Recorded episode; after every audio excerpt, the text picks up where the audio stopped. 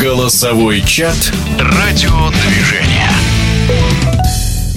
Бывшему главному тренеру сборной России по футболу Станиславу Черчесову исполнилось 60 лет. О его пути от вратаря «Спартака» до ярких тренерских побед рассказывает мэтр спортивной журналистики Леонид Трахтенберг.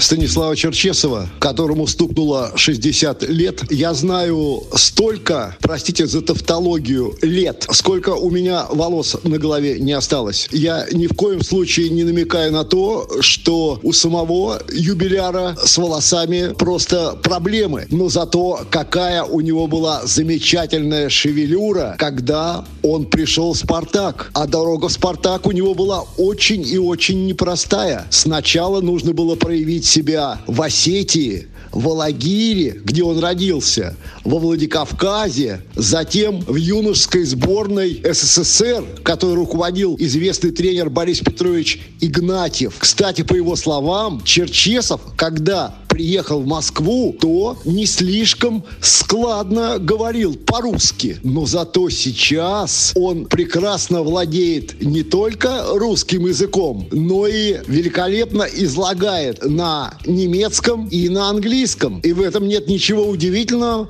поскольку часть карьеры Станислава прошла за рубежом. Он играл в Бундеслиге за Дрезденское «Динамо», а как тренер сумел прекрасно проявить себя в многонациональных командах «Легия» из Варшавы и «Ференс Фараш» из Венгрии. Обе команды он приводил к чемпионскому титулу. Кроме этого, вот совсем недавно, кажется, год назад, он впервые сделал дубль с Ференс Фарашем, чего давно не случалось но все-таки самые лучшие годы, как спортсмен, по крайней мере, он провел в «Спартаке». И именно там он ждал своего часа за спиной потрясающего голкипера Рената Досаева. И ведь дождался, и когда встал в ворота «Спартака», то их взломать было очень трудно. Не случайно именно при Станиславе Черчесове «Спартак» в 95-м выиграл 6 игр из 6 в групповом турнире Лиги Чемпионов. Он пропустил в этих матчах всего лишь 4 мяча, а забили спартаковцы, если не изменяет память, 16. Что ж, остается пожелать нашему юбиляру, который, к слову сказать, приводил и Спартак как тренер к серебряным медалям, а как футболист он обладатель золотых медалей, играя в команде Олега Романцева. Пожелать здоровья, дальнейших творческих, я не говорился, успехов, поскольку Станислав, будь вратарем или тренером, всегда творчески подходил к выполнению своих